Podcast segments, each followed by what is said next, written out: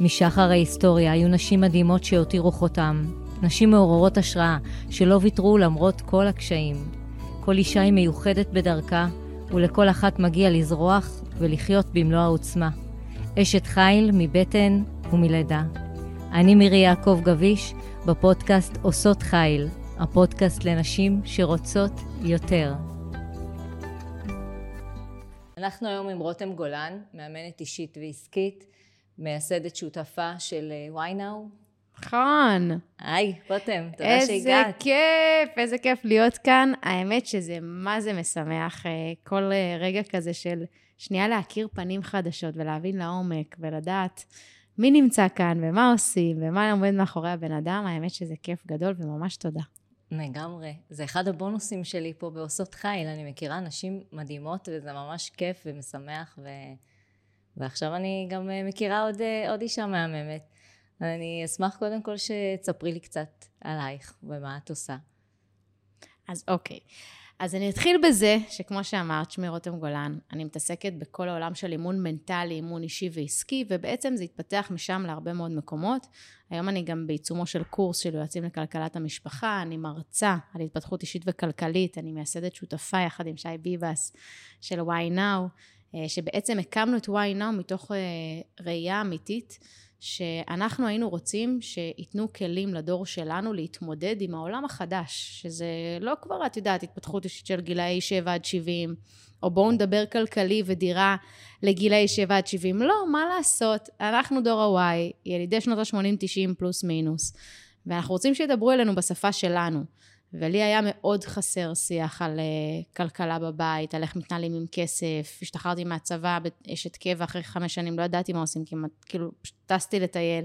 כלומר, לא, אף אחד לא דיבר איתי, אף אחד לא הסביר לי את הדברים האלו, ובטח ובטח שבעולם של אימון מנטלי, כלומר, איך להתחיל לשלוט בתודעה שלי, במחשבות שלי, ברגשות שלי, לא האמנתי שאפשר לשלוט בזה, והחיים שלי השתנו מהקצה לקצה. אה, וואו. אז החלטנו לעשות את זה גם לדור ה-Y ולהגיד, אם אנחנו, לנו זה היה חסר, יש עוד אנשים שזה חסר להם, והרמנו את הכפפה, והיום זה בעצם פודקאסט שנקרא why now, וכנסים והרצאות וסדנאות ווובינארים, יש why now בכל הפלטפורמות, YNOW, יוטיוב, גוגל, אתר, מאמרים, מרואיינים מדהימים, הכל, הכל, הכל. אז אני רוצה להגיד שאני מאוד מתרגשת גם על הבמה אה, לבוא ולהגיד את זה, כי זה לא יוצא הרבה. אני בדרך כלל עושה את העשייה שלי, את העשייה שלנו, וזהו. אז אני רוצה להגיד לזה המון תודה. תודה לך. אה, זה באמת אה, משהו שדיברת על זה, ש, שהרבה פעמים כאילו לא, לא מלמדים אה, אותנו בבית על כסף. אני מכירה גם את המקום הזה שהרבה מאוד משפחות אפילו לא מדברים כאילו על כסף, זה כאילו, כאילו משהו לא, לא טוב, אסור לדבר על, על כסף, זה, זה לא יפה, זה לא, זה לא צנוע, זה לא, זה לא מקובל, ו, ואז אנשים מפחדים לדבר על כסף, ואז זה מגיע גם למצבים שנשים, גברים, לא משנה, מגיעים גם למקום עבודה, ולא נעים להם לדבר על השכר, נכון. ולא נעים להם לבקש העלאה, כי, כי הם יראו גרידים או, או כל דבר אחר. אה, ו, וזה משהו שבאמת חייבים אה, להוציא אותו מה, מהשורש. כל אחד צריך להבין את הערך שלו. אז אני רוצה לדבר על זה, כי בעצם... הרבה מאוד אנשים שישמעו אותנו עכשיו, נשים, גברים, אני משערת שיש הרבה נשים שמאזינות uh, לפודקאסט, uh, והיום בנתונים של לשכת המרכזית לסטטיסטיקה של הלמ"ס, באמת נשים מרוויחות באזור ה-30 אחוז פחות מגברים עדיין, זה מטורף. זה ב-2023, כן? אנחנו לא מדברות על שנת... Uh, שזה מטורף. ואז כשמבינים את זה, בדיוק כמו שאמרת, בגלל שהורגלנו שלא מדברים על כסף, וכסף זה טאבו כמו סקס, אסור לדבר. כי אסור להגיד, אסור ללמד, אסור ל... כן. כל אחד יגלה לבד. לא מדברים בבית על מצב של מינוס, לא שואלים את אבא כמה הוא מרוויח, לא שואלים את האח. אח ואחות לא יודעים כמה הם מרוויחים. כאילו, בגילאים מבוגרים, אני לא מדברת על גילאי 16. זה דברים שהם הזויים, כי אתה, אז אתה לא יודע מה אפשרי עבורך. תבינו, כשאנחנו נמצאים באיזשהו ערפל, אנחנו לא יודעים נניח מה קורה בתחום שלנו, כי לא שאלנו את העורך דין מימיננו, את העורך דין משמאלנו, את הבחורה שעכשיו סיימה אה, לימודים ב... לא יודעת, בכלכלת, אה, בכלכלה והיא כלכלנית, לא שאלנו אותם כמה מרוויחים בתחום. כשאתה לא שואל, אתה כן, לא יודע. לא יודע. ואם אני לא יודעת, ואז אני רק מתבססת על הערך העצמי שלי, או על כמה אני מחזיקה מעצמי, יש פה משהו שהוא מאוד מאוד טריקי בהבנה של איך אני רוצה להתייחס לשכר שלי, למשפחה שלי, לכלכלת הבית שלי. וכשלא מדברים על זה בארוחת שישי, ושהכל זה טאבו, אסור לגעת בזה, אסור לשמוע את זה, כסף זה גרידי, כסף זה רם, הרבה נכסים, הרבה דאגה, כסף זה עבודה קשה, כסף לא גדל על העצים. כן, לגמרי. כל הסיסמאות, כל הדברים שגדלנו עליהם, הם בעצם גורמים לנו לנהל מערכת יחסים מאוד מאוד מורכבת עם כסף. עכשיו, גם לנשים וגם לגברים. ואני מאמינה שהכל מתחיל ונגמר בנו. אני לא אשלוט על המשפחה או על האימא או על האבא או על האחים, אבל אני יכולה להתחיל בי ולשתף ולפתוח את הקלפים ולהגיד, תשמעי אימא, תשמעי אבא, אני... בעצם כשהתחלתי את כל הדרך שלי, התחלתי ממקום של חרדה כלכלית. שאמרתי, כשיש מינוס, אז אני מזיעה בידיים. עכשיו, מה זה כשיש מינוס? בחיים לא הייתי במינוס, אבל ההבנה בבית, כשדובר על מצב כלכלי קשה, או על מינוס, או על זה שצריך לצאת לעבוד. ואנחנו בתור ילדים גם יצאנו לעבוד בגיל צעיר, לא כי חלילה לא היה לנו קורת גג, או זה היה, תמיד היה לנו קורת גג, אבל את מכירה את זה שאת גרה במקום שכולם נמצאים כמה שלבים מעלייך, אבל אתם גרים באותו מקום. כן. הכל נכון, סבבה. נכון. יש בגדים, יש הכל, יש קורת גג, הכל טוב. ההורים שלי הם אנשים חרוצים, באמת, באמת, באמת, הם עבדו מאוד מאוד קשה, אני מעריכה אותם, ואעריך אותם, ואני אוהבת אותם עד, תמיד עד כלות. יחד עם זאת, כשאת גדלה במצב כזה, ואת אומרת, תמיד כזה לא נעים יותר שיבואו אלייך, את מעדיפה לבוא לאחרים. וכולם בבתים הפרטיים שלהם, וכולם, את יודעת, אה, אקדמאים ההורים שלהם, ודברים כאלה. ואני לא הייתי שם, ואף פעם לא היה לי חסר כלום, אבל אמרתי, אני לא רוצה גם שיחסר. כלומר, בגיל מאוד צעיר החלטתי, במינוס אני לא אהיה. בחיים. עד היום עמדתי בזה, היום אני בת 30 עוד מעט 31. עד היום עמדתי בזה, אני מקווה להמשיך לעמוד בזה. אה, ובעצם ראיתי בבית הרבה מאוד פעמים שכסף שווה אושר. אם יש כסף, את מאושרת, אם אין כסף, את לא מאושרת, וזו הייתה פרשנות שלי, כן, לסיטואציה. ואני אמרתי, אוקיי, אם אין לי כסף, אני לא מאושרת. וזה ממש השפיע על הרגשות שלי, על החרדה שלא יהיה. כשהייתי קרובה ל-4,000 שקלים בעובר ושב, זה היה הכי קרוב שהייתי לאפס, והייתי בלחצים, בחרדות, לא ישנה בלילה, היה בידיים, נכנסת כל רגע לעובר ושב, כאילו ממש ממש ממש על הסקאלה של ה... לא, לא ישנים. כן. והבנתי שצריך לעבוד, צריך לעשות פה משהו. לא, לא יכול להיות שאני אהיה תלויה ככה, לא יכול להיות. שאני, רותם, הבן אדם, האישה העצמאית, strong independent woman, הולכת להיות כזאת תלותית בכסף, זה לא יכול להיות. ואז התחלתי להבין קצת מה זה מנטלי, איך המוח שלנו עובד, ממה זה, מה המעכבים שלנו, מה הם החסמים שלנו, איך אפשר לפתור אותם, שאפשר אחרת. אפשר לחיות כן. אחרת. אם היום את במקום שלא טוב לך באיזשהו פרמטר, אפשר אחרת. לא משנה באיזה סקטור בחיים. ואז נכנסתי ממש חזק לכל עולמות האימון, האימון המנטלי, המשכתי משם להתמחויות באימון עסקי, באימון לייזר, שזה אימון, אימון חד וממוקד לבכירים עם בעיות מאוד קונקרטיות, אה, ליועצים לכלכלת המשפחה, והמשכתי לעשות המון הכשרות בקורסים, כי זה באמת באמת מאוד עניין אותי עד היום, ולכן זה מה שאני עושה. ואני שיניתי את החיים שלי. כאילו, בן אדם שמאוד, מישהי שמאוד מפחדת מכסף, מחרדה כלכלית, אז מה היא עושה? היא שומרת את הכסף. כן. זאת אומרת, תגידי לה להשקיע כסף, זה הפוך מכל האינסטינקטים. כאילו, אני בחיים לא אתן את הכסף שלי, כי זה, זה, זה הפוך מכל האינסטינקטים, אני צריכה לראות אותו. זה הביטחון שלי, אני צריכה אותו. צריכה לראות כן. אותו. אז אני לא רק שאני גם לא משקיעה, אני גם, כמו שאמרנו מקודם, אני בשכר נמוך יותר, כי לא נעים לי, וכי אני בהיריון, וכי אני צריכה לצאת לחופשת לידה, ומה אני אגיד למעסיק, ואיך אני מבקש העלה. אני רואה נשים שבאות אליי לאימון אישי, והן אומרות לי, אני רוצה לבקש העלה, ואני לא מצליחה לבקש העלה כבר מעל לשנה. אני אומרת לה, למה? את יודעת מה עובר לה בראש? כי אני יודעת שבשנתיים הקרובות אני רוצה להיכנס להיריון. תגידי לי. וואו. את מבינה שאת מגדירה את ההיריון כמשהו שהוא העצירה עבורך בקריירה, שלא תוכלי להרוויח יותר בגלל שאת נכנסת להיריון, זה חלק ממתווה החיים שלך. זה חלק מהיום יום שלך, זה חלק ממשהו שאת רוצה לעשות, וזה מה שצריך להגדיר האם מותר לך לבקש העלה או לא. כמה השרישו בנו את ההבנה שאנחנו כן. פגומות, ואנחנו לא בסדר, ואנחנו צריכות כאילו to hold it, תסיימי עם זה, תלדי, אחר כך תחזרי שוק... זה מטורף, כאילו גבר יכול יום לפני שאשתו יולדת לבקש העלאת שכר. יום! נכון, נכון. ואישה לא נעים לה. העניין שזה, שזה מאוד נפוץ אצל נשים, גם הפחד הזה ללכת ולבקש העלאה, גם, גם הביטחון בזה ש, שמגיע לי, אני הרווחתי את זה, זה בזכות ולא בחסד. ו, ואצל גברים בכל זאת זה, זה אחרת, כמו שאת אומרת, יכול יום לפני שאשתו ילדת לבקש העלה, זה משהו שהוא כאילו יותר משוחרר, הם במקום יותר משוחרר, וזאת גם אחת הסיבות שנשים מרוויחות פחות. כמובן שיש עוד הרבה סיבות אחרות, אבל, אבל זאת גם אחת הסיבות לזה. זה גם מטורף. עשו מחקר וגילו שכשגבר ואישה מסתכלים על משרה ורואים את הדרישות לתפקיד, גבר יעבור על כל הדרישות שכתוב, שיהיה לך רכב ותואר שני ולה לה לה וכל השטויות האלה של הדרישות, הוא רואה שם בין שלושה לארבעה פרמטרים שהוא לא עובר, שהוא לא עומד בהם, והוא עדיין מגיש. עדיין. אישה עוברת על אותה משרה, אם נניח והם באותה רמת השכלה, אותו ניסיון, אותו הכל, היא עוברת, היא רואה פרמטר אחד שהיא לא עומדת בו, היא לא מגישה. תביני את גודל ההזדמנויות, כמות ההזדמנויות שהיא מפספסת לעומת הגבר. אז ברור שהוא יכול להרוויח יותר, וברור שהוא יכול לבקש שכר יותר גבוה, והם קופצים למים ומתמודדים, כי גבר הרגילו אותו, אתה מאצ'ו, אתה גבר, אתה צריך להתמודד כן. עם כל סיטואציה.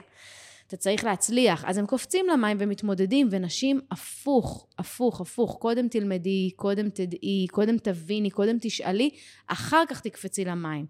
וזה מה שגורם להמון המון פערים, וכשמבינים את זה, אז גם אפשר לעבוד עם זה. לכן אני תמיד אומרת גם לנשים, קודם בואי תביני.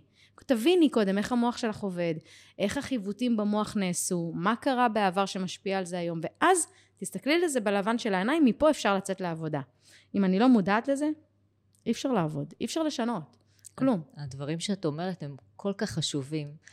ו, ובאמת זאת אחת הסיבות שאנחנו נמצאות פה ואני, אנחנו משקיעות אה, שתינו מה, מהזמן שלנו ו, ואני החלטתי לעשות את הפרויקט הזה של עושות חיל, כדי שכמה שיותר נשים יכירו את מה שאת אומרת ומה שנשים אחרות שהיו פה בפודקאסט אומרות ומדברות כדי להגיע ו, ו, ולשנות את הגישה הזאת. ולהתמודד עם פחדים ועם אתגרים, וקודם כל זה מדהים שאת עושה את זה, אני בדיוק, אתם לא יודעות את זה, אבל אני... אמרתי פה למירי שזה מטורף, כאילו, עורכת דין, מצליחה, מה רע לה בחיים? יכולה לשבת יום שישי בקופנגן, בים עם איזה שייק, ופה, ועושה, ואכפת לה, וזה מטורף, כי זה בדיוק הדברים האלה שאי אפשר לזהב, זה התשוקה הזאת בעיניים שאת אומרת, לא משנה כמה אני אסע עכשיו, ואיזה מסובך יהיה להגיע, ולא משנה מה יקרה, אני רוצה להעביר את משנתי הלאה, אפילו שאחת תבין שאפשר אחרת. וכן, אם את פוחדת עכשיו כשאת שומעת את זה מכסף או מאלימות כלכלית, או בתחושה כזאת של הבעל יסדר והבעל ידאג והבעל ידע והוא נמצא על החשבונות ורותם תשחררי אותי כאילו יאללה הוא יודע מה, מה לעשות אז תדעי שמנהל אותך פה משהו שהוא או הפחד או החוסר וידע פשוט כי בחרת לא להסתכל לזה בעיניים ואפשר לעשות את זה אחרת.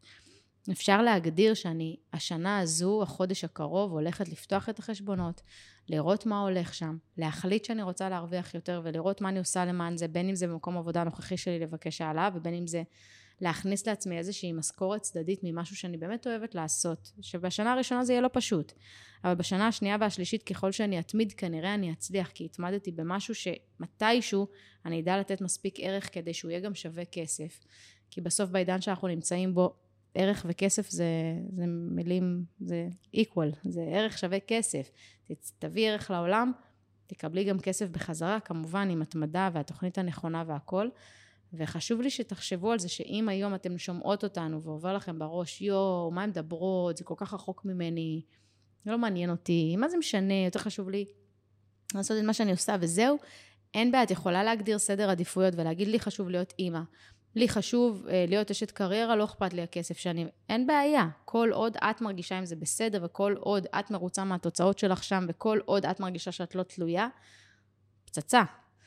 אבל אם קופץ לך דברים שאמרנו פה על תלות, על פחד, על חרדה, על דברים בסגנון הזה, תדעי שזה כן סממנים שאומרים שהגיע הזמן לצאת לעבוד ולהבין על מה זה יושב, איך פותרים את זה, מה, מה נמצא שם הכי חזק אצלי, כי אפשר אחרת. כן. גם לפעמים גם זה מגיע ממקומות אחרים. אה, אה, את דיברת על, על, על המקום שלך שאת פחדת לשחרר את הכסף והרבה פעמים החוסר ידע בהתנהלות עם כסף גורם למצב הפוך של בזבזנות מוגזמת ו, ואז אה, כמובן שזה לא קורה רק לנשים וגם אה, גברים אה, חוטאים בזה, אבל זה, זה מביא למצב הפוך, ואז, ואז גם משם לא יבוא הביטחון הכלכלי, כי כל הזמן מבזבזים על כל דבר. אז אני יכולה לספר לך שהגיע אליי מישהו שאמר לי, תשמעי, רותם, וזה, אני שומע את הפודקאסט שלכם, וזה, ואני מקשיב, אני רוצה להתפתח כלכלית ולהשקיע ולדעת להתחיל לשחרר כסף והכל, אבל מי שאני חי איתה, אני מרשה לעצמי, כי אתם לא יודעים שמות, מקום מגורים והכל וזה, אבל מי שאני חי איתה, היא, היא לא מסתכלת על החשבון, והיא איכשהו כל הזמן במינוס. אז כל הזמן אנחנו צריכים כאילו לכסות את המינוס, אבל אנחנו מרוויחים ממש יפה. אמרתי לו, אוקיי, מה, מה זה הדבר הזה? ובדיוק כמו שאמרתי, יש שם בזבזנות יתר, כאילו קנייה רגשית. קנייה רגשית שקשורה ללא טוב לי, אני הולכת לקנות בגדים. לא, אני לא מסופקת בעבודה, אני הולכת למסעדות עם חברות בחוץ. אני לא אוהבת את איך שאני נראית, אני הולכת כל היום לעשות שיער וציפורניים. כל הדברים כן. שהם אה, מאוד מאוד מאוד רגשיים. שלנו זה ברור, אבל מאוד קשה לראות את זה כשאתה בפנים. כשאת או אתה בפנים בתוך כן, הסיטואציה. כן, ברור. במיוחד כשיש סביבה מסביב של, אה, רגע, אבל הילדים ש, שלה לובשים כך וכך, אז מה, הילדים שלי לא? וזה לא יראה ככה, והנה, כל הבנות מגיעות לעבודה עם הלק והשיער, ואני לא, לא אשקיע ולא זה.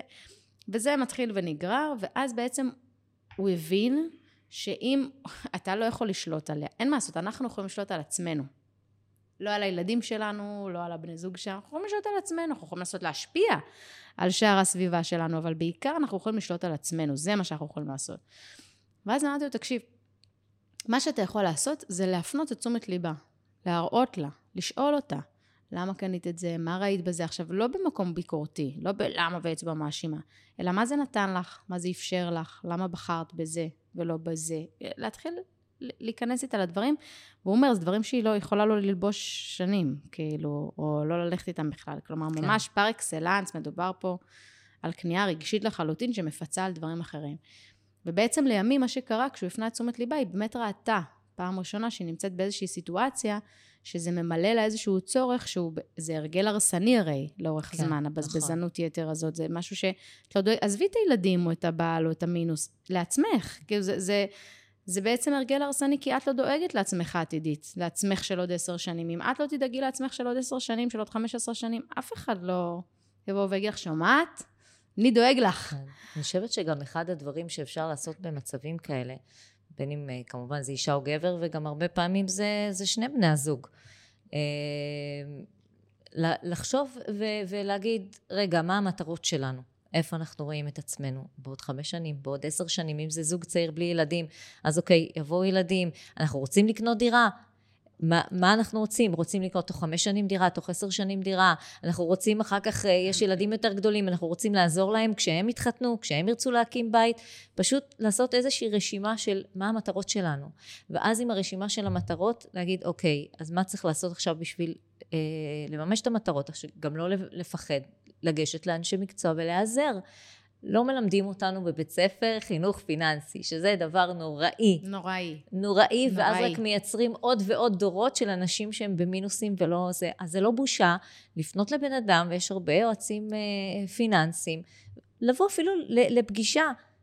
גם יש הרבה מידע ברשת, לא צריך אפילו את זה, יש המון נכון. סרטונים, נכון. המון מידע ברשת, לשמוע ו- ולראות איך, איך אפשר לעשות אחרת, איך אפשר לתכנן את הדברים אחרת, ואז מגדירים יעדים. ו- ותקציב. אני יכולה להגיד שזה בדיוק מה שמשנה לאנשים את החיים. מה שקורה בתהליך כזה, בתהליך האמון והדברים שאני עושה ומעבירה אנשים, זה בדיוק מה שאמרת. בעצם התהליך מחולק לשלושה שלבים. מיפוי, איפה אני היום? איפה אנחנו היום? אנחנו כתא משפחתי או רק אני, לא משנה. איפה אני כאן עכשיו? השלב השני זה חזון, תמונת חזון. לאן אני רוצה להגיע? מה התמונה המנצחת? כשהצלחתי והגעתי, מה יש שם? איך זה נראה? עוד חמש שנים, עוד עשר שנים מהיום. והשלב השלישי זה בעצם תוכנית מפה לפה, מהרצוי למצוי. כלומר, סליחה, מהמצוי לרצוי, מאיפה שאני נמצאת היום לרצוי, לאן שאני רוצה להגיע, ואכין את התוכנית שהיא באמת ריאלית עבור המשפחה שלי, עבורי. לא רק ברמה הכלכלית, גם ברמה האישית. אנשים, תקשיבי, אני מכירה אנשים מדהימים, באמת, שמשקיעים כסף, ויודעים לעבוד עם כסף, ודואגים לעצמם 10-15 שנה קדימה, ובינתיים הם ממורמרים, מתוסכלים, מתוסכלים, נכון. עוברים כל שנתיים עבודה, גמורים, מגיע יום ראשון הם מבואסים. אז אוקיי, אז דאגת לו עוד 10-15 שנים. אבל עזוב, אומלל. בינתיים את אומללה, אתה אומלל, מה עשיתם בזה? אז גם פה אני תמיד אומרת, שנייה, למה אנחנו מאוד מאמינים בהתפתחות אישית וכלכלית? זה בא ביחד. אני לא יכולה לוותר על כל האישי שלי, לשים את רותם בצד, את הרצונות שלה בצד, את הצרכים שלה בצד, ולהגיד רק הכסף. עכשיו, אני חייתי ככה המון שנים. המון שנים אמרתי, אני קודם הכסף. למה? כי מה ראיתי בבית, וזה וזה, ואני החלטתי, ואני לא אהיה במינוס, לא, לא, לא, לא, לא. בסוף, אני לא הרווחתי כסף שנתיים שלוש בעסק, פתחנו עסק עצמאי, שי ואני, המשכנו לעבוד כשכירים. ואמרנו, אוקיי, אנחנו עשינו, אם אני הייתי מונעת רק מכסף, בחיים לא הייתי נהיית מה שאני היום. מאמנת, ואת הקורס של יועצים כלכלת המשפחה, ומרצה. ובמקרה גם אנחנו נפגשנו בהרצאה שהגעת, של הכנס נשים שהרמנו, ויש לנו עכשיו כנס נדל"ן ענק בשמיני לתשיעי. אני הולכת לעמוד בחודש תשיעי מול 500 אנשים, בכנס נדל"ן מטורף, רק כדי להעניק לאנשים ידע, ואני כאילו אומרת, בואנה, בחיים לא הייתי מגיעה לזה אם הייתי ממשיכה להתנהל כמו פעם. מהכסף. כלומר, גם פה, כשאתם עושים את שלושת השלבים, מיפוי איפה אני היום, תמונת חזון, הרצוי, לאן אני רוצה להגיע, וצמצום הפער בין המצוי שהיום אני נמצא בו לרצוי שאני רוצה להגיע לשם, אתם חייבים לשלב אישי וכלכלי. אי אפשר להגיד, רק הכסף, או רק ההנאה שלי, או רק הפאן, שאי אפשר, זה הרעיון. הרעיון הוא לשלב תוכנית פרקטית, תוכנית עבודה שאתה יכול לעבוד איתה, שאת מרגישה איתה בנוח. ואני יכולה להגיד שזה מה ששינה לי את החיים. ההבנה הזו, בדיוק כמו שאמרת, שאפשר לקבוע יעדים שהם מדידים גם בעולמות האישיים. כן, כן, אתם לא תאמינו. אפשר לקבוע יעדים מדידים, פרקטיים, ברורים, down to earth, שהם ברורים לכם. ואפשר לצעוד את הדרך הזאת גם ברמה האישית, גם אם זה קשור לזוגיות, וגם אם זה קשור לקריירה, וגם אם זה קשור להתנהלות האישית שלי, לניהול הזמן שלי, לפרודקטיביות, לפתיחת העסק שלי. כן, זה יכול להיות שם בדיוק כפי שאנחנו שמים כסף בצד, או מתנהלים בחיים העתידיים שלנו, ואני לצערי רואה הרבה אנשים, מירי, שמגיעים ופשוט או מנפצים את החלומות האישיים שלהם בשם הכסף, או מנפצים את החלומות הכלכליים שלהם בשם ההגשמה ולעשות את מה שהם רוצים לעשות, ובאמת שאפשר גם וגם. זה לא פשוט. לא נכון. לא אמרתי אבק פיות וורדים וצחוקים ו fun. גם fun, רוצה להאמין שאתם עושים משהו שאתם אוהבים, בסוף גם אני ואת פה ביום שישי ו fun, אנחנו בסוף באנו לעשות כיף, באנו לתת ערך, באנו ליהנות. אז כשאני מסבירה לאנשים שבאמת אי אפשר לזייף את זה, שבסוף אתה בא ואתה נהנה ממה שאתה עושה, ראית אותי על הבמה, כאילו אי אפשר לזייף את זה, זה משהו שאתה עושה, אין, אני עושה את זה והעיניים שלי נוצצות, אני, זה דברים שתתני לי לעשות עד יום מותי באפס שקלים, אני אעשה את זה. כן, את יודעת, כשאת אמרת את זה, באמת, זה, זה, מה שהניע אותך זה לא, זה לא הכסף, אה, והרבה פעמים אני, אני שומעת מאנשים, אומרים, לא, אבל המטרה של כל עסק זה לעשות כסף, ולהרוויח כסף, וכמה שיותר, ו- ו- ואת עושה את העסק כדי, כי את רוצה להרוויח כסף, ואני פתחתי מסעדה, כי זה מה שמעניין, זאת המטרה, הכסף. אבל אם זאת הייתה המטרה, הכסף, יש דרכים הרבה יותר פשוטות להרוויח כסף, ואני הרבה פעמים אומרת, אה, בבדיחות, אבל גם בלמכור סמים אפשר להרוויח כסף, ובהרבה הרבה מאוד, הרבה מאוד כסף, ובלי הרבה מאמץ. הרבה מאוד. אז, אז, אז אה, הכסף הוא רק אמצעי, הוא אף פעם לא המטרה. וכן, אם מישהי עושה את מה שהיא אוהבת, ומרוויחה גם הרבה כסף על הדרך, היא לא צריכה להתבייש בזה, היא לא צריכה להרגיש רע, או שיגידו לה, טוב, נו בטח אה, את מרוויחה המון כסף, אז בטח שכיף לך לעשות את זה, בטח שכיף לך לעמוד על הבמה כי את מרוויחה הרבה כסף, אבל את גם יכולה לעשות דברים אחרים ולהרוויח אה, לא מעט כסף, ועדיין את בוחרת לעשות את זה. וכשאנחנו אה, אה, עושים, עושות משהו שגורם גם אה, אה, לאנשים אחרים טוב ונותן להם ערך, אז אנחנו השגנו שתי מטרות. גם אנחנו אה, בנתינה, והנתינה היא הרבה פעמים נותנת הרבה גם לנותן ולא רק למקבל, וגם בסדר, נכון, אז על הדרך הרווחנו כסף, אז מה? אז מה, גם את העבודה שלי שאני עושה בתור עורכת דין, אז, אז, אז אה, יש הרבה מאוד דברים שאני עושה ועוזרת להרבה מאוד אנשים, ואני לא מתביישת להגיד את זה, שאני עוזרת להרבה מאוד אנשים, בסוף מקבלת את המכתבי תודה, וזה בשבילי, עושה לי את כל התחושה הכי טובה שאפשר. אז אומרים, בסדר, אבל את מקבלת על זה כסף. נכון, אני מקבלת על זה כסף. אפשר גם על עזרה לקבל כסף. אני לא צריכה לעשות אותה בחינם בשביל לעזור למישהו. אני יכולה להגיד לך שהנה, מה שאמרת עכשיו, זה בדיוק, לצערי אני אומרת את זה, תקני אותי אם אני טועה.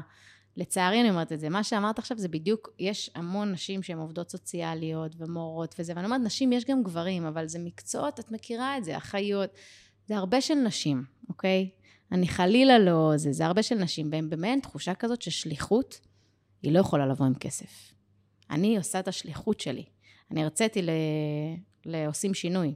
מעמותה מהממת, מהממת, מהממת, ארצית, של כל ה... קודם כל, 95% ממי שעלה, 95% היו נשים, אוקיי? ואמרתי, מטורף, הסטטיסטיקה, שכאילו אני בשליחות שלי, והם בעצם פתחו בתוך השיחה הזאת, בתוך ההרצאה הזאת, שהן מרגישות שזה לא יכול לבוא עם כסף. כי אני עושה, כמו שאמרת, אני מקבלת מכתב תודה, אז כאילו, למה צריכה לקבל על זה כסף? או למה צריכה להגיד... למה זה צריך להיות גם בתגמול? הרי אם אני בשליחות שלי ואני עושה פודקאסט, למה אני צריכה לקבל על זה כסף? זה השליחות שלי. עכשיו, כמו שאמרת, זה לא בושה להגיד שהשליחות שלי היא במקרה גם מניבה כסף, וזה בסדר גמור, ויכולה גם להניב הרבה כסף, וזה גם בסדר גמור. התפיסה התודעתית שאם אני בשליחות, או אני עוזרת לזקנים, או אני עובדת סוציאלית, או אני מטפלת, או אני אחות, זה לא אומר שלא מגיע לי להרוויח הרבה מאוד כסף. כלומר, התודעה היא הדבר שישנה את מה שאני ארוויח, לא המקצוע. אני מכירה בנות שהן עובדות סוציאליות והן מרוויחות מאוד, משתכרות מאוד גבוה. כי הן עשו את הפעולות כדי להגיע לשם בכל מיני אלמנטים או בכל מיני שילובים בחיים שלהם. וכשאת מבינה את זה באמת, לא בכאילו, לא בשביל להגיד, אה, טוב, יאללה, רותם אומרת, יאללה, בסדר. לא, באמת, כשאת מבינה באמת שמגיע לך ואת נותנת ערך אמיתי לאנשים, ואת לא במקום של, טוב, אני, זה השליחות שלי, נו, בחרתי מקצוע בלי, בלי כסף. זה, זה משגע אותי לשמוע את הדברים האלה, כי זה בדיוק אומר שמה שמנהל אותך באותה סיטואציה, מה שמנהל אותך זה הפרדיגמה. זה לא באמת המציאות, כי הרי אם אני אלך לחפש את אותם אנשים מצליחים בתחומכם, אני אמצא אותם. כן. אני אמצא אותם בספרים, אני אמצא אותם באתרים, אני אמצא אותם ברשתות, אני אמצא אותם, הם עשו משהו אחרת. זה אז... האמונות המקבילות. האמונות המקבילות הן אלה שעוצרות... אה, בגלל זה, כמו שאמרת, זה חשוב, ההתפתחות האישית במקביל. לכל בן אדם, אבל כן, גם במיוחד לנשים, שיש את ההתפתחות האישית שבה אנחנו לומדות על עצמנו ומקבלות ביטחון ומחליפות את האמונות המקבילות, אני גם מדברת על זה בכמה מהפרקים, במיוחד בפרק הראשון של הפודקאסט, שמחליפים את האמונות המקבילות באמונות מקדמות ואמונות מחזקות, אז הכל נראה אחרת. וזה משהו שאפשר לעשות אותו. נכון, והוא משנה את החיים. אנשים אומרים לי, מה רותם, את סתם אומרת, כי את מאמנת, כי את מאמנת אישית, וזה, וכי את יועצת, וכי את מרצה. לא, אני אומרת את זה כי שיניתי את החיים שלי.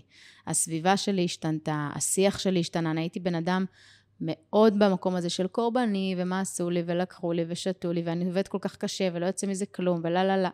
היה הכי קל לי לעשות את המקומות וחרדה כלכלית, ואני בחיים לא אתן את הכסף שלי, כי אם אני אפסיד... יכולתי להמשיך ככה עוד שנים, גם לא לראות את זה, גם לא לשים לב שזה המקום שאני חיה בו. ורק כשעשיתי את ה shifting הזה לעולם של מודעות והתפתחות אישית, והבנה של, לא התפתחות אישית כשם קוד, אנשים מתים על זה, אומרים, טוב, את אה, מתפת... זה לא התפתחות אישית כשם קוד, זה, זו ההבנה באמת איך המוח שלי עובד. איזה חיווטים נוצרים לי במוח. כשאני מפילה לאנשים אסימונים, אני אומרת, וואו, זה היה שווה כל רגע שעברתי בדרך, שאני רואה אותו, הוא מסתכל עליי ואומר לי, יואו, רותם, זה בול מה שעובר עליי. וכשברגע שנופל לו האסימון, את יודעת, אי אפשר לשכוח. זה לא שאתה, זה once you go, כאילו, you never go back. אתה, אתה לא יכול, אתה כבר ראית בעיניים את הקורבנות, או את מה שלא הצלחת לעשות, או את התוצאות שמניבות, את התוצאות הלא טובות בחיים שלך, שמגיעות ממקום שאתה חושב שלא מגיע לך, או שלא מגיע לך. מה, תתעלמי מזה? את, כבר אי אפשר, אם ראית את זה בעיניים, כנראה שתעשי שם עבודה. אה, אז הרגעים האלה הם מאוד מאוד משמעותיים מבחינתי, והם עושים לאנשים שינויים מאוד גדולים בחיים, ואני חושבת שאילולא הרגעים האלו, שכאב לי, שלא היה לי נוח, שהתוצאות שלי היו לא טובות, שלא התקבלתי למה שרציתי בצבא או דברים כאלה, רק אם, רק ברגעים האלו שחוויתי את האובדן, את הקושי, את זה שהתאמצתי מאוד ולא הצלחתי, רק במקומות האלה באמת גדלתי, באמת למדתי, באמת שיניתי, באמת הבנתי. אה, מה, מה באמת עזר לך? כי, כי הרי מן הסתם, כמו שאת אומרת, לא הכל היה ורוד, לא ישר התחלת ו, וזה הלך טוב והלך חלק, וכמו שהרבה אנשים אוהבים להגיד, היה לו מזל. כן. היה לה מזל. היה לה מזל. היא התחתנה עם מישהו שזה, אז, אז אה, נו, לה היה מזל, זה לא סתם. נכון. ואני לא, לא מאמינה במזל כמזל שנוחת עלינו מהשמיים. נכון. כמו שאני אומרת לילדים שלי, אם אתם תשבו על הספה ולא תעשו כלום, ורק תחלמו על מה הולך להיות ומה אתם הולכים לעשות, לא יקרה שום דבר. כלום. כלום. המזל לא ייפול לכם מהשמיים על הראש, לא יקרה. נכון. אז, אז, אז באמת, אה, אני רוצה לשמוע על, על, על, על גם האתגרים והקשיים שהיו לך, ומה, ומה עשית, ומאיפה שאבת את הכוחות. אז שאלה מצוינת. האתגר, ה, לדעתי, המשמעותי, כן, האתגר הראשון המשמעותי, נראה לי שהתמודדתי איתו, והיה גדול עבורי באותה תקופה, היה כל ילד מגיע לאזור הצבא, ילד ילדה, ורוצים לעשות משהו בצבא, ואומרים, יאללה, אני אתן את הכל. אני אהיה וואי, וואי, וואי, וואי, את לא מבינה. ואני רציתי להיות מאוד מדריכת צניחה. שזה המדריכות צניחה האלה, השוות האלה, שהולכות במטוס ומלמדות לצנוח, ואיזה שווה זה. ובקיצור, אני מגיעה למיונים, אז לא היה את כל האינסטגרם והזה, לא ידעתי בדיוק מה הולך. ואני מגיעה, כולי באמת חדורת מטרה. צריך להגיד שבאותה תקופה ספורט ואני זה בדיחה גסה, והם עושים לי ברור. איפה אני ואיפה הברור? ברור זה ריצת שני קילומטרים, ואני רצה, מסיימת באמת עם הלשון בחוץ, אין לי אוויר. מסיימת באמת, ואז הוא ניגש אליי הבודק וזה, ואומר לי, תשמעי, לא עברת. אמרתי לו, לא, לא, לא, לא, לא, לא, לא. אתה חייב לתת לי לדבר עם הרב סרן, כאילו, את רואה שם את השיחות האישיות, ואת... אמרתי לו, אין, אני חייבת, חייבת, חייבת, אני יודעת שאני אצליח בזה. עכשיו, אני יודעת שזה הפורטה שלי, לדבר וורבליות וזה, אמרתי לו, אתה חייב לתת לי רק להכניס אותי, באמת, אתם לא תצטערו לשתי דקות. קיצר, הוא מסכים והוא מכניס אותי אליו לשתי דקות, ואני מסבירה לו על עצמי, ושופכת את הלב, ולמה זה חשוב לי, ולהתגייס לצה"ל, ולעשות תפקיד משמעותי, ו... ולה לה לה לה לה לה לה, ולעזור ללוחמים, ונה נה נה. אז הוא אומר לי, תשמעי, לא נעים לי להגיד לך, אבל את לא עומדת בתנאי סף של הגובה.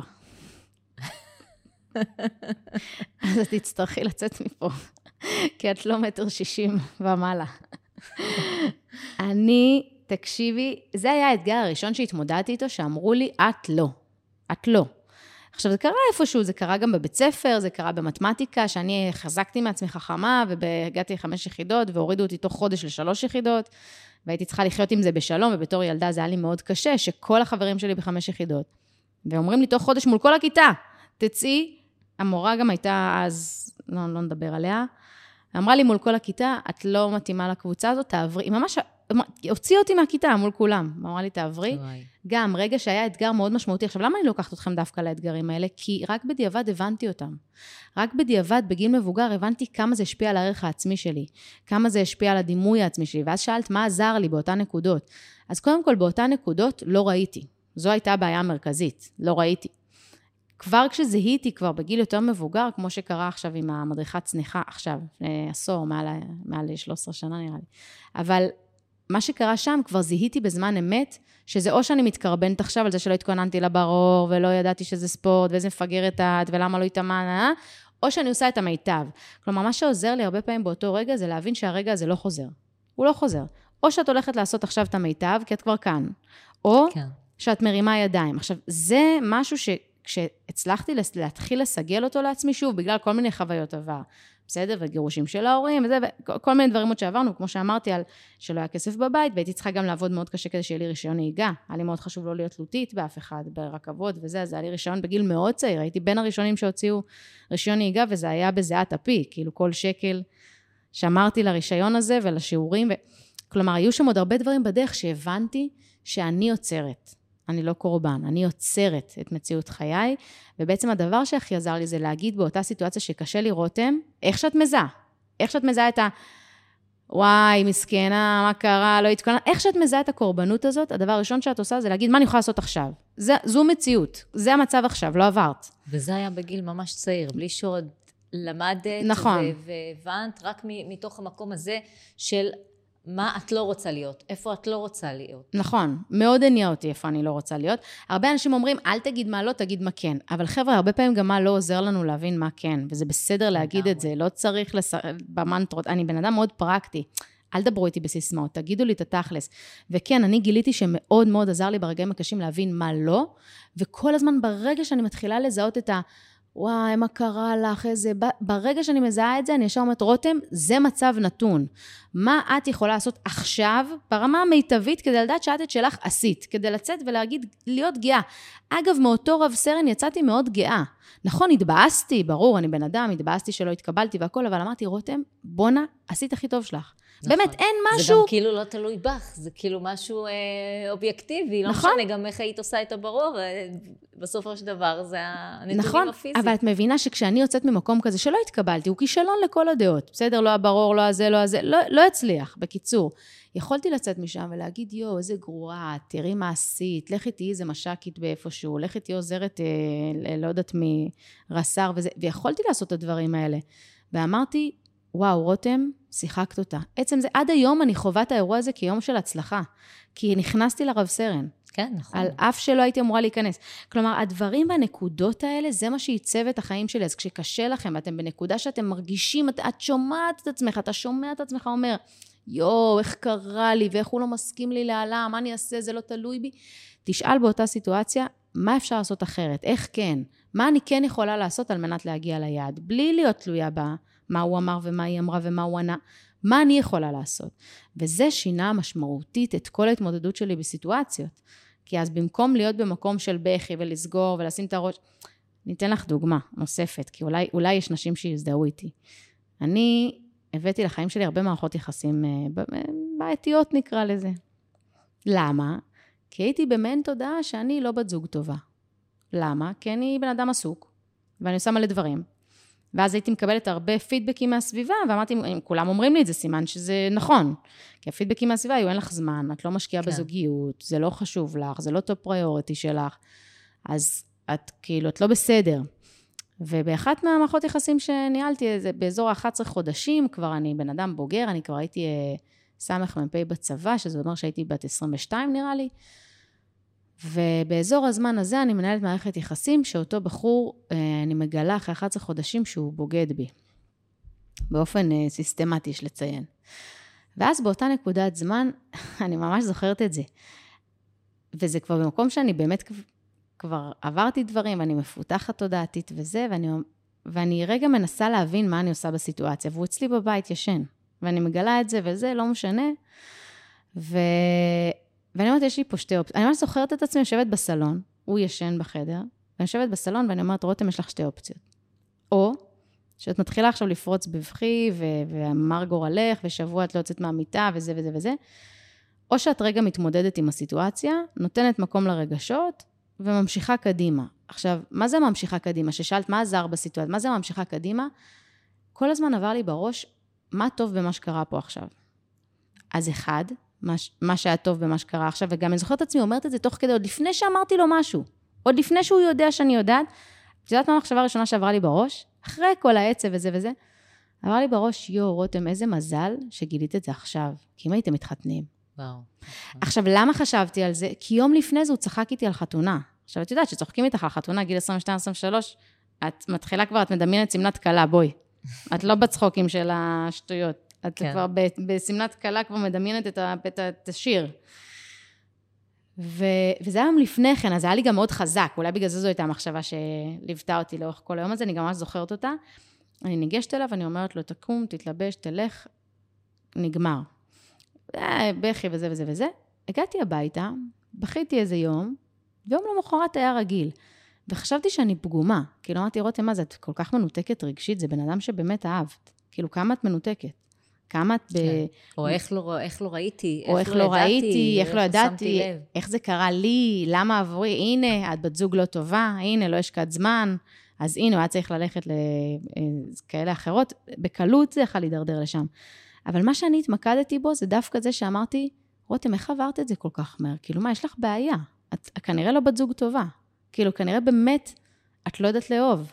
כנראה את לא יודעת להיות במערכת יחסים, כנראה את לא יודעת ל, ל, ל, לא יודעת מה, להתרגש באמת, או לתת לזה מקום.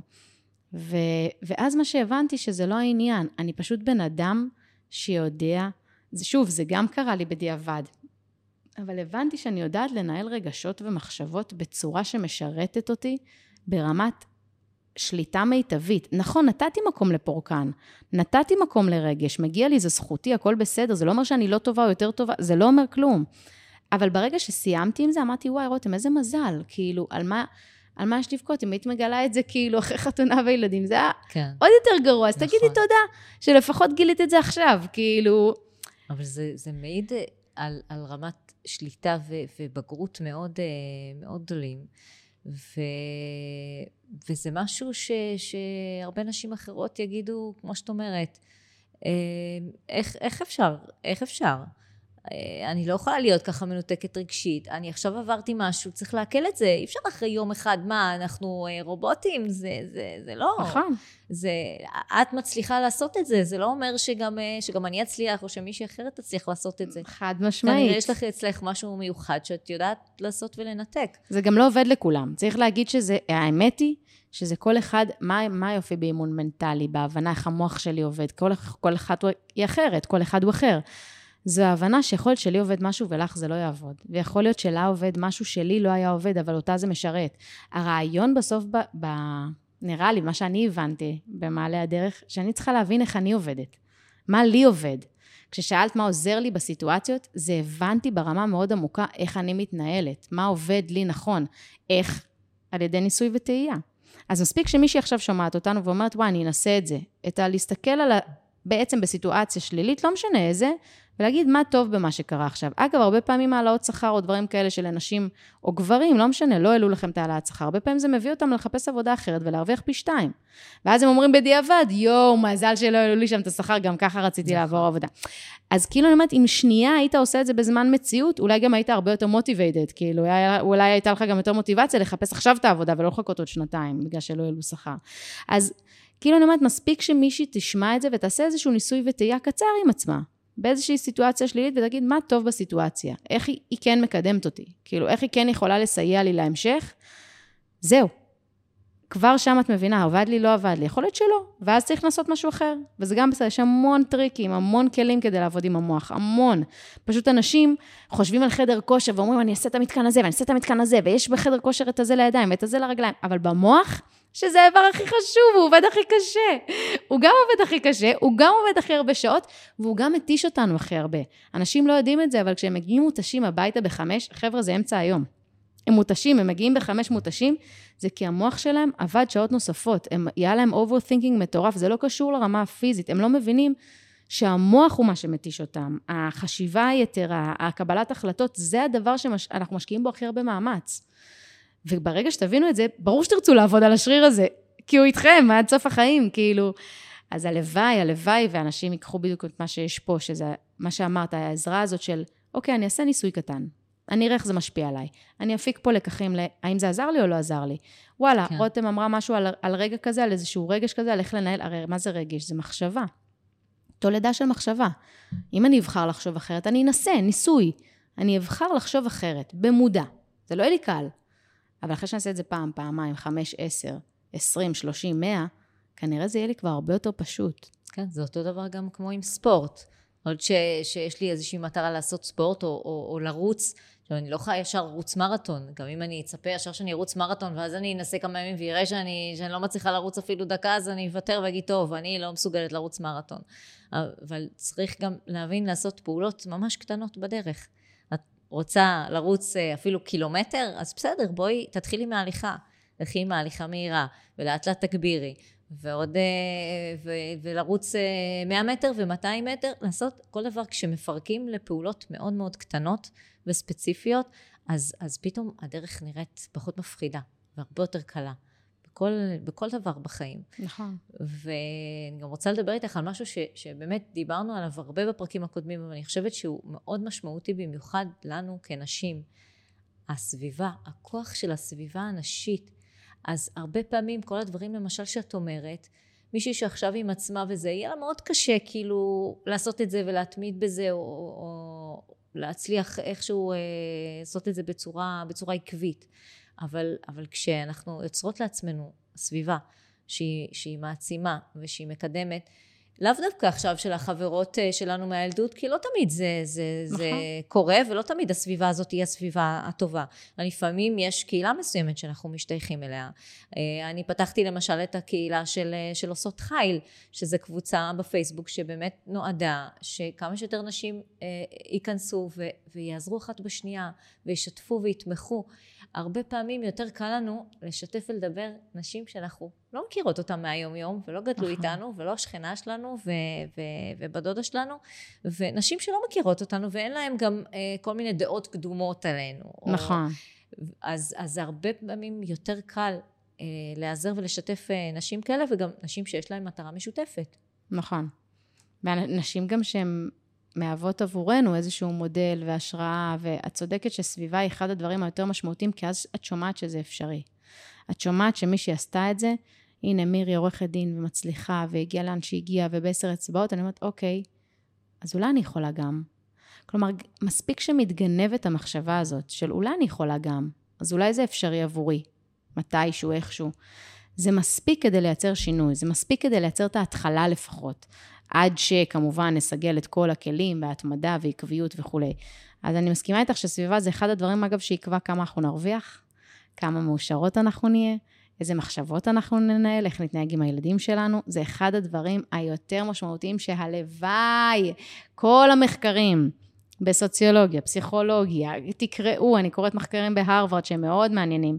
תקראו, תסתכלו, כל המחקרים מצביעים על זה שסביבה זה אחד הגורמים היותר משמעותיים לאורח חיים, לאיך אני אחיה, לאיך אני אתנהל, במה אני אנהג, באיזה מקצוע יהיה לי, דברים כן, מאוד מאוד משמעותיים. סביבה ומערכות יחסים, עשו גם נכון. כאילו מחקר מאוד גדול על העניין הזה. נכון, 85 שאנשים, שנה. נכון, נכון.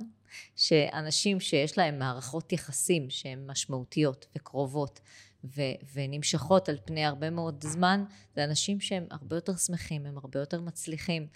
הם... אה, הם האריכו חיים. כן. זה מחקר, תביני, גם צריך להבין את מה שאנחנו אומרות פה, כי זה מחקר של 85 שנים שעשו בהרווארד, ואמרו, מה גרם לאנשים לחיות יותר? וזה חזר במחקרים שוב ושוב. לא הספורט, לא הכסף, לא הבניינים, לא ה... כלום. זה שהם ניהלו מערכות יחסים אמיתיות. לא עשו משפחה של עשרה ילדים ולא דיברו עם אף אחד מהילדים. עכשיו, אני מתה על זה, אנשים אומרים, טוב, צריך משפחה גדולה, כי זה מה ש... כן, אבל משפחה גדולה זה אחלה, חברים, אבל ת, יהיה לכם משפחה גדולה. תנהלו, אבל יחד עם המשפחה הגדולה הזאת, מערכות יחסים אמיתיות עם הבן בת זוג, עם הילדים, משמעותיות, נכון. שיש להם ממש בסיס, שיש תקשורת, ש...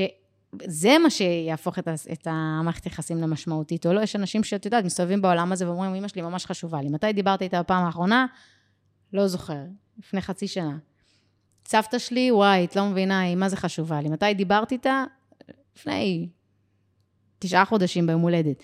כלומר, זה בדיוק ההבדל בין מערכות יחסים אמיתיות ומשמעותיות. ואגב, גם פה יש לי תמיד המלצה, כי אנשים, הרבה פעמים בשיחות, אה, במערכות יחסים, הכי קל לנו לזפזפ את זה. אני אגיד לך למה.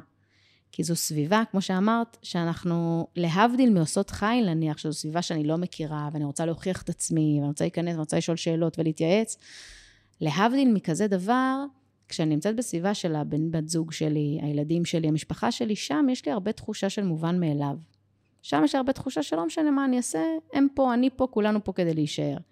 מה קורה במצבים כאלו? אנחנו פשוט שוכחים לתקשר.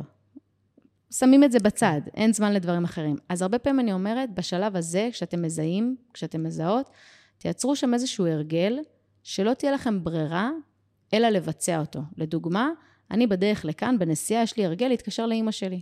בנסיעה.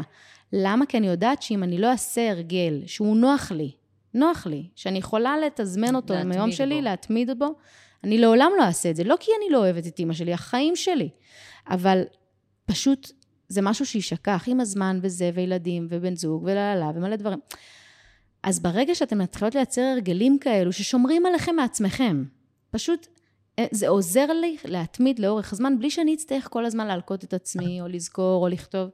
אז זה מאוד מאוד מקל, אז פעם זה אימא, ופעם זה אבא, ופעם זה סבא וסבתא, ומי שאתם רוצים, והילדים, ולא משנה מה.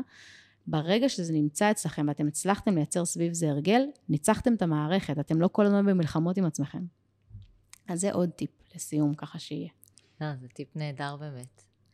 Uh, טוב, למדנו הרבה מאוד דברים ממך, ולמרות גילך הצעיר, ש, שאני אומרת, זה, זה לא אומר כלום. זה לא, זה לא הגיל, זה, זה הראייה, זה הניסיון, זה uh, איך שאנחנו בוחרות לחיות את החיים שלנו. יכול להיות uh, בן אדם בן 50, ו... ולא יהיה לו את התובנות ואת המודעות של, של לפעמים אני, יוצא לי לדבר עם, אה, יוצא לי גם בעבודה שלי לפגוש חבר'ה בני 20 ו-25, וקרה לי לא אחת שאמרתי להם, וואו, אתם כאילו, הדברים שאתה אומר לי פה, זה, זה תובנות שאנשים כפול מהגיל שלך לא, לא יודעים אותם ולא מכירים אותם. ו... ואיך הגעת לזה, ומאיפה הבאת את זה? זאת אומרת, אני כל הזמן מחפש ו- ו- ו- וקורא ולומד ושואל ומתעניין וסקרנות זה, זה תכונה שהיא תכונה טבעית. כל ילד ש- שנולד זו תכונה שהיא בוערת בו, כל נכון. ילד הוא סקרן. אין נכון. אחד שהוא לא סקרן, והרבה פעמים אנחנו המבוגרים הם אלה שמכבים את זה. נכון. כשהם סקרנים הם שואלים, יש לי, הילד הצעיר שלי הוא בן שלוש, הוא חגג לפני יומיים שלוש. יא, מזל טוב. כן, תודה. יש לי גם ילד בן 17, הילד הצעיר בן שלוש, והוא כל הזמן שואל למה. אז, אה, אז הרבה פעמים אה, בעלי אומר לו, טוב, תלך תשאל את אימא. אה, הנה, הנה, זה, זה המקום שלך. כי, כי אני בדרך כלל טורחת וגם עונה לו על כל השאלות, גם אם הוא שואל אותם הרבה פעמים. לפעמים אחרי שהוא שאל עשרים פעם אותו, אותו דבר, אז אני אומרת לו, אז יאללה די. אתה זוכר, אתה זוכר מה אמרתי לך? אתה יודע כבר את התשובה, נכון? בוא נראה כאילו מה, מה התשובה שאתה יודע אותה כבר לבד, ואני מנסה כאילו להביא אותו, ואז, אה, הוא כן, הוא אומר את, ה, את, ה, את התשובה, אבל הוא, הוא כל כך סקרן והוא רוצה לדעת, ואז גם הוא חוזר על הדברים שאני מלמדת אותו ואומרת לו. מטורף. וזה מדהים, כאילו, הרבה פעמים uh, הוא רצה לאכול מאוד מאוחר בלילה. אמרתי לו, זה לא, לא אוכלים מאוחר בלילה, זה לא בריא. למה? ואז אני הסברתי לו, כשאם אוכלים ב- בלילה, אז הקיבה מתחילה לעבוד, ו- והוא לא יוכל לישון טוב בלילה, וזה יפריע לו בשינה, הוא יתעורר, ויהיה לו קשה לקום בבוקר, והוא יהיה עייף בגן. ואז הוא הבין את זה ממש, ואז הרבה פעמים הוא אמר לי, נכון אמא, אם אני אוכל עכשיו אז אני עייף בגן? אוי, ש... איזה מתוק, אני מתה. והקיבה תעבוד ותעבוד ותעבוד, הוא אומר לי ככה, הקיבה תעבוד ותעבוד ותעבוד ואני לא ואני לא אשן. אני מתה. זה, זה, זה מדהים כאילו לראות את זה, לא לכבות את הסקרנות, לא של הילדים ולא של בכלל, של, ה, של הסביבה שלנו, לא רק ילדים שואלים למה. כן, הם מבינים הרבה יותר. לתת את, ה, את התשובה. אני ממש ממש מודה לך, היה לי ממש כיף. היה לי תענוג, ממש. כן. אני ממש מודה לך על ההזמנה. היה לי רבה. תענוג גדול להיות כאן. תודה. אני מזמינה אתכן להצטרף לקבוצת עושות חיל בפייסבוק.